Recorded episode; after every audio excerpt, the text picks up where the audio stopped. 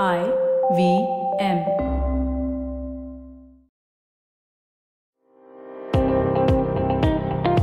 Welcome to All Things Policy, a daily podcast supported by Pragati, a flagship media initiative of the Takshashila Institution. We're a bunch of policy nerds based in Bengaluru, and we like to bring a fresh perspective to Indian affairs and an Indian perspective to global affairs. So grab a cup of coffee, sit back, and join us for today's chat.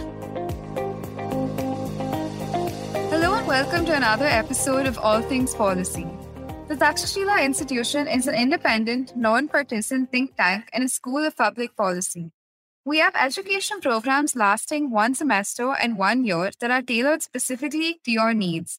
They're all online and you can take them from anywhere. Admissions are now open for our 12 week graduate program in public policy, defense and foreign affairs, technology and policy. And the program begins on 7th May, and the last date to apply is 30th April.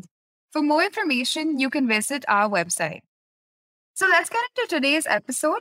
Joining me is Shrey, who works as a research analyst here at Takshashila.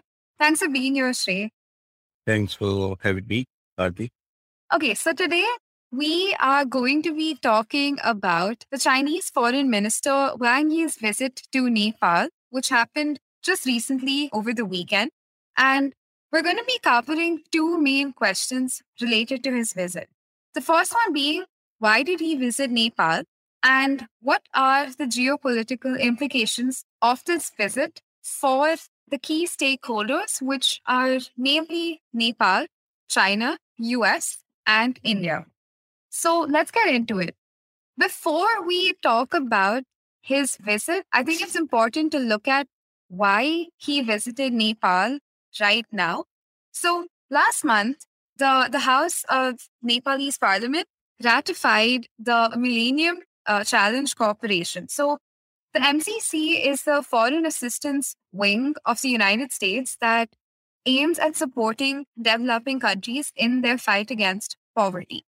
By ratifying this compact, it it paves the way for Nepal to receive grants amounting to 500 million from the American government. And this money, according to the Nepalese government, will help Nepal, you know, enable it to deliver critical services to its citizens and also strengthen the country's energy sector. So it clearly seems like, you know, it is extremely important for Nepal. But there have been several protests against this compact. And one of the reasons is because the ratification of this compact would mean Nepal is getting pushed towards the US Asia Pacific strategy. So uh, Nepalese believe that, you know, upon entry into force, this compact will sort of prevail over the domestic laws of Nepal. So it will undermine Nepal's dignity and sovereignty. So on one side, there's fear of, you know, increasing US involvement in the internal affairs of Nepal. But on the other side, there are people who believe that it is also targeted against the Belt and Road Initiative of China. So which is why the Chinese foreign minister's visit to Nepal was crucial at this point because it was also around this time that they have increasing anti China sentiments. Because, again, a lot of people in Nepal believe that, you know, there's been increasing Chinese interference in domestic affairs in Nepal. So it's not just that Nepalese are doubtful of American intentions, but they are also worried about you know China's aggressive policy uh, expansion in the region. So this also prompted you know China to respond, and this has manifested into a visit from you know Chinese foreign minister to Nepal. Said you would you like to jump in on these protests of anti-China demonstrations? Yeah. Uh, if you see the nature of protests, when MCC thing was going on, there were protests against MCC and then uh, there were counter protests by the protesters raising this question of why China is so much invested in what we are doing in our internal politics. And Chinese actions, I think, uh, how they aligned with those who were protesting against MCC, they gave, you know, rise to this suspicion. It gave actually credence to the suspicion that it was China, which was, you know, funding or backing these uh, anti-MCC or anti-US protests in Nepal. And we see uh, before Wang Yi's visit, a former ambassador of Nepal to I think Denmark, Vijayakant Karna, he rebuked China for you know interfering in Nepal's internal uh, matters. Usually, such high profile uh, these dignitaries they don't speak in such language. But he said that the activities and role played by China in influencing the ratification of US grants should be understood as an interference in Nepal's internal affairs. And this was one day before Wang Yi's visit. So the suspicions about China's role, growing interference in Nepal, they are, you know, they are increasing at the moment, and we can see this parallel in in the Indian neighborhood. We see this phenomena in Sri Lanka. There have been, you know, anti-China protests by Sinhalese Buddhists, Chinese domination, Chinese influence, and you know their intervention in their internal politics what they should do. Then there have been, you know, a protest in Pakistan against CPEC. There was like a month long blockade of Gwadar by the locals. So there are suspicions uh, regarding China's uh, role in Pakistan as well. So there is this, uh, you know, in the region as China's uh, influence is rising, it is also seeing the rise in anti-China sentiment, and this is also now evident in countries like Nepal, particularly after the change of government last year. Right. So I think it makes it gives it, it really shows us why the visit right now was so important, right? So it's not just because of anti-China sentiments, but it's also the fear of US increasing its sphere of influence in the region. So because of these growing tensions between Nepal and China, it, it seemed as though that, you know, this was the right time for, you know, China to to visit and try and settle things out. So, and even though there were no agreements um, that were reached for the Belt and Road Initiative, the two countries did sign nine other agreements and documents. So, both sides focused on issues relating to investment, trade, and tourism. And so these agreements included, you know, economic and technical cooperation, and uh, a technical assistance scheme for a China aided feasibility study of a cross border project in Nepal. And China also offered to provide COVID support and any other medical assistance that Nepal required. So, on one side, there were China was willing to offer Nepal economic assistance, but on the other side, China was also trying to ensure that the sovereignty of Nepal would be maintained. And they insisted that, you know, they will uphold the principle of non-interference in internal matters and will also try to minimize the geopolitical gains in that region. So China is really trying to emphasize that, you know, they are the ones who are going to ensure that Nepal's sovereignty will be upheld and there will not be external interference. And while they didn't directly mention the MCC, I think it's it's a little clear that you know this was in response to the ratification of MCC, right? So, which is why we will talk about you know the implications of this visit in a bit. But right now, China is just trying to work with Nepal to resist unilateralism and any like power politics, and wants to contribute to regional peace and stability. Like that's what their message was. Yeah, Aarti, uh, one thing is that the agreements that were signed this time, they were, you know, they were likely the continuation of what started during President Xi's visit in 2019. So there was not uh, anything new in that. They were just like a follow up uh, of what uh, was agreed in that visit, and that was a landmark visit by the Chinese president to Nepal in 2019. And what I see the gulf between two sides is that, you know, you mentioned BRI and Chinese side did focus upon BRI uh, a bit what was also, you know important for Nepal, but it, it was part of their uh, the statement that came out on MFA's website.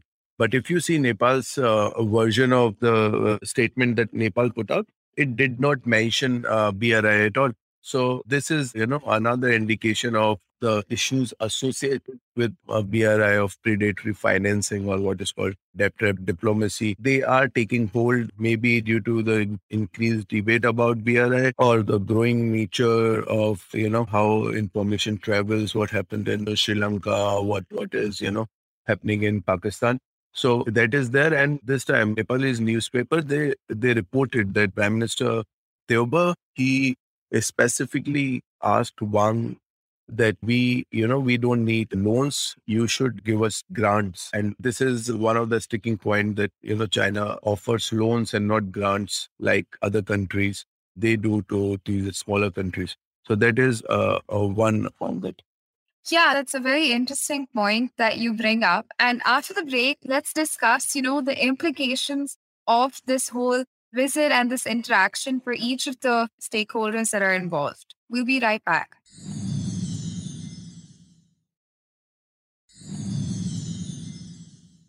Welcome back.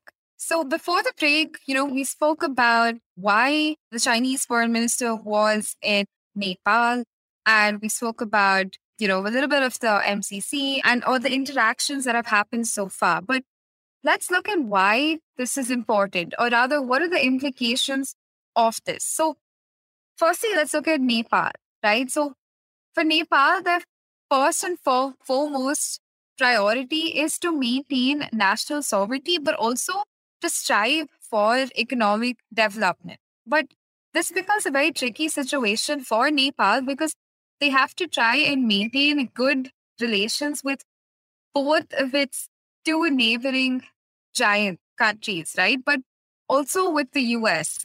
And it seems like right now, Nepal is the one that's holding all of the cards because, on one hand, you have the MCC, which will likely boost Nepal's economy. But on the other hand, you have the BRI and these agreements that were just signed with China. But both of these have their own consequences attached to them, not just for Nepal domestically, but also its relations with, you know, each of these countries and also with India. Shrey, would you like to add any other implications um, this might have for Nepal? No, you are bang on. Yeah, this is what is the situation for Nepal.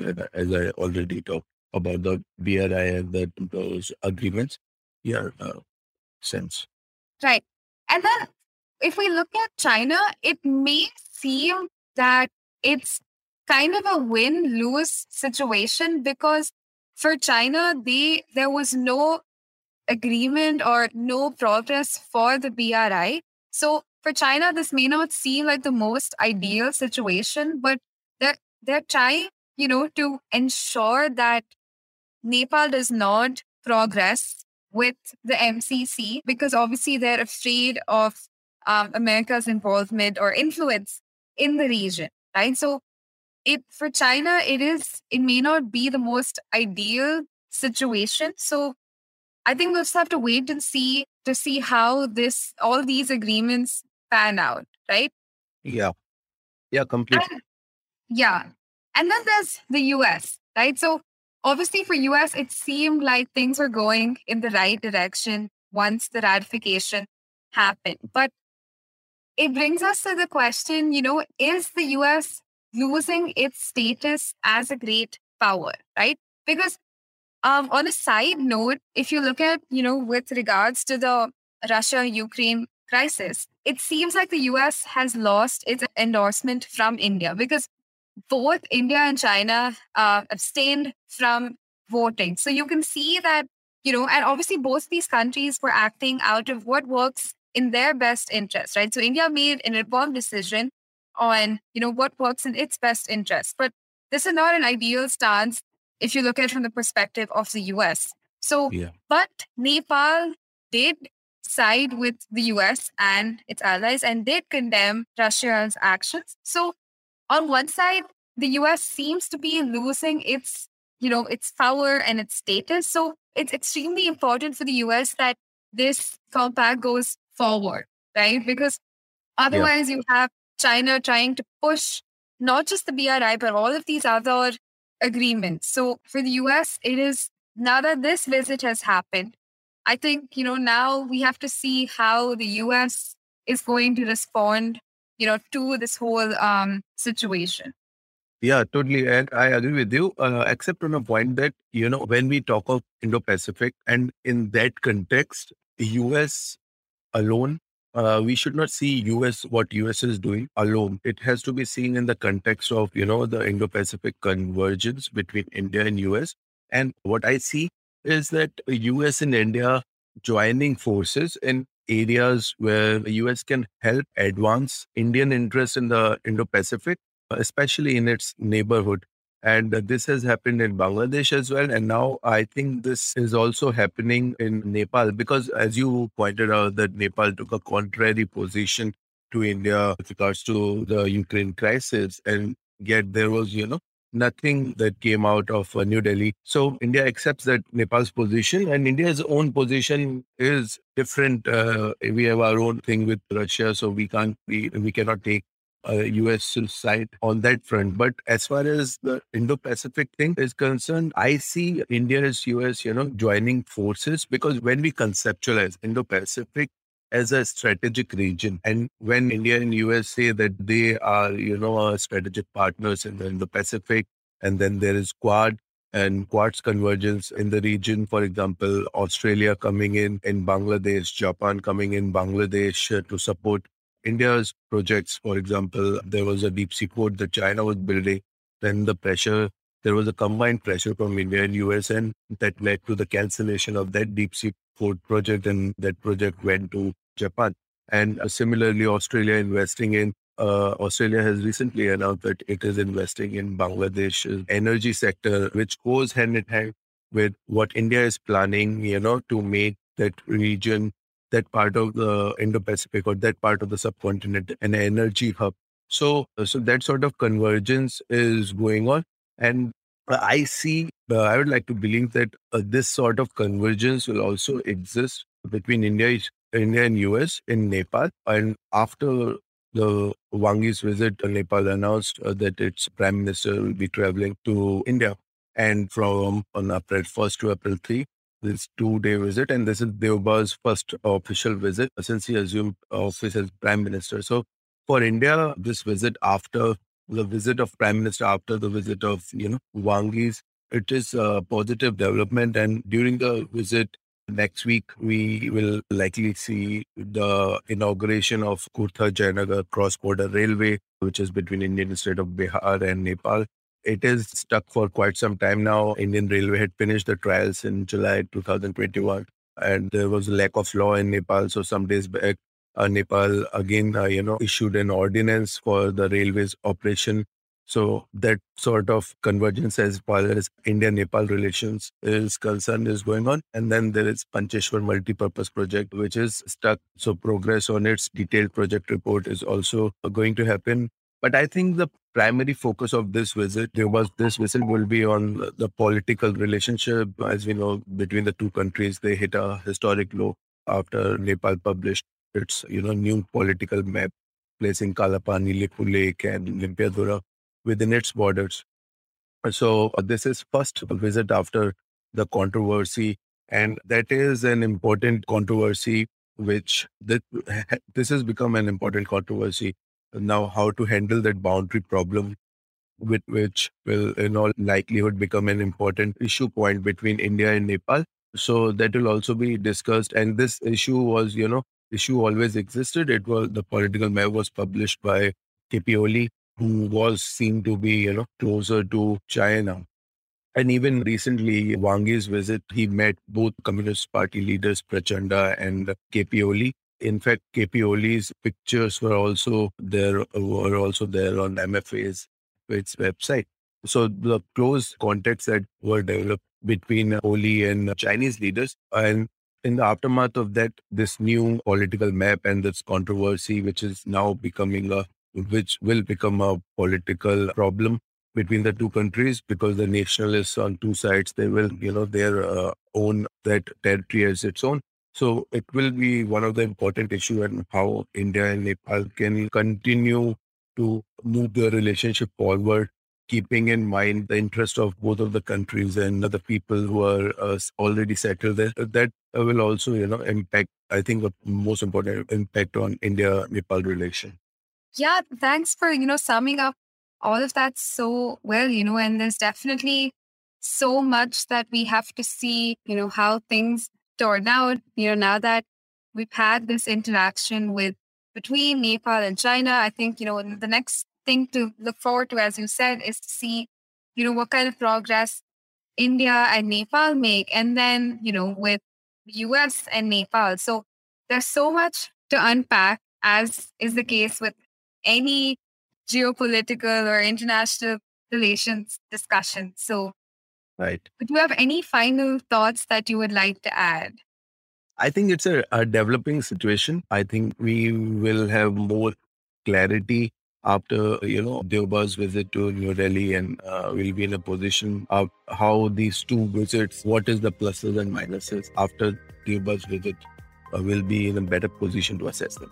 Absolutely, I I completely agree, and yeah, on that note, I would like to thank you, Shrey, for joining me today, and thank you all for listening. Yeah, thank you. If you liked our show don't forget to check out other interesting podcasts on the IVM network. You can tune into them on the IVM Podcast app, ivmpodcast.com, or wherever you listen to your podcasts. You can also follow IVM on social media. The handle is at IVM Podcasts on Twitter, Facebook, and Instagram. And hey, if you'd like to dive into Takshashila's research on technology, strategy, and economic affairs, check us out at our Twitter handle at Takshashila INST or our website takshashila.org.in.